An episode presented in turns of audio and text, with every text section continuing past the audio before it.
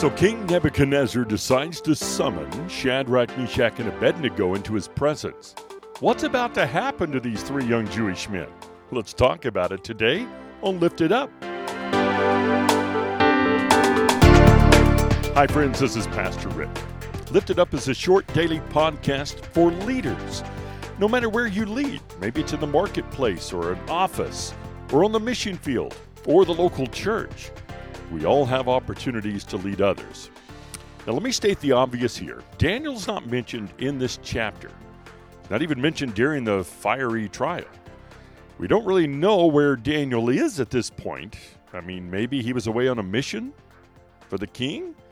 All we can assume is that if Daniel was there, he would not have complied with the worship of the statue. Now, after all, he would later be thrown into the lion's den due to his faith in the one true God.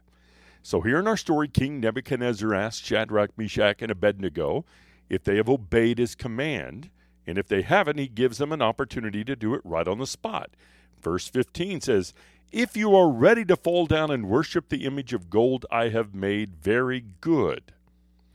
He's given them a chance to be compliant to his order. But the problem, if you guys didn't do it before, but now you can bow down right here before me.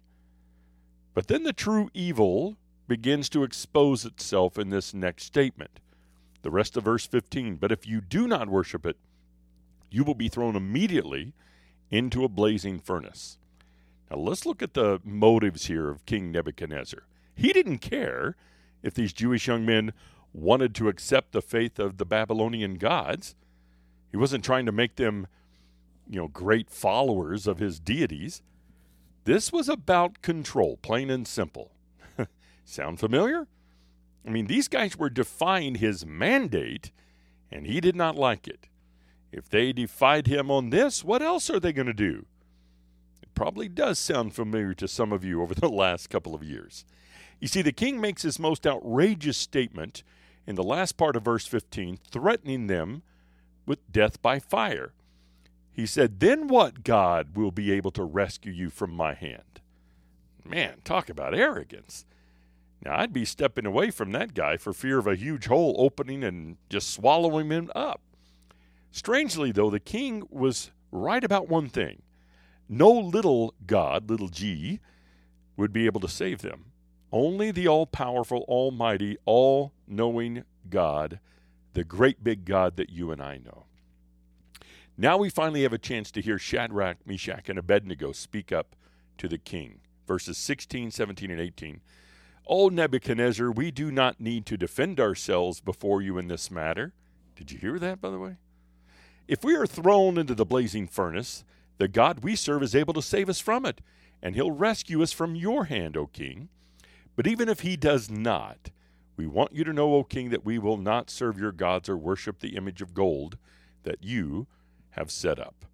There are so many good lessons here. First, they didn't feel the need to defend themselves. Do you ever feel like you have to? Do you know God will step in and defend for you? You see, they knew God's laws and that this order was against his laws. Secondly, they knew that God was able to save them. I mean, he had done it before, saved them from death when the interpretation of the king's dream, when they prayed together with Daniel. Also, there was a time when they only ate vegetables and water for 10 days to prove they didn't need to defile themselves with the king's food. They had seen God work before and knew that he could do it again if he chose to. And I love what they said.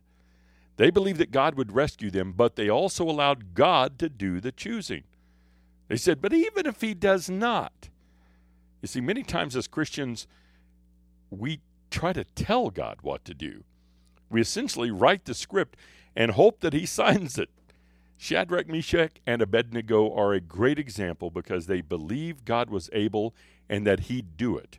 But even if he didn't, they were still not going to bow down. And that, my friends, is a great example of true faith when things begin to get dicey.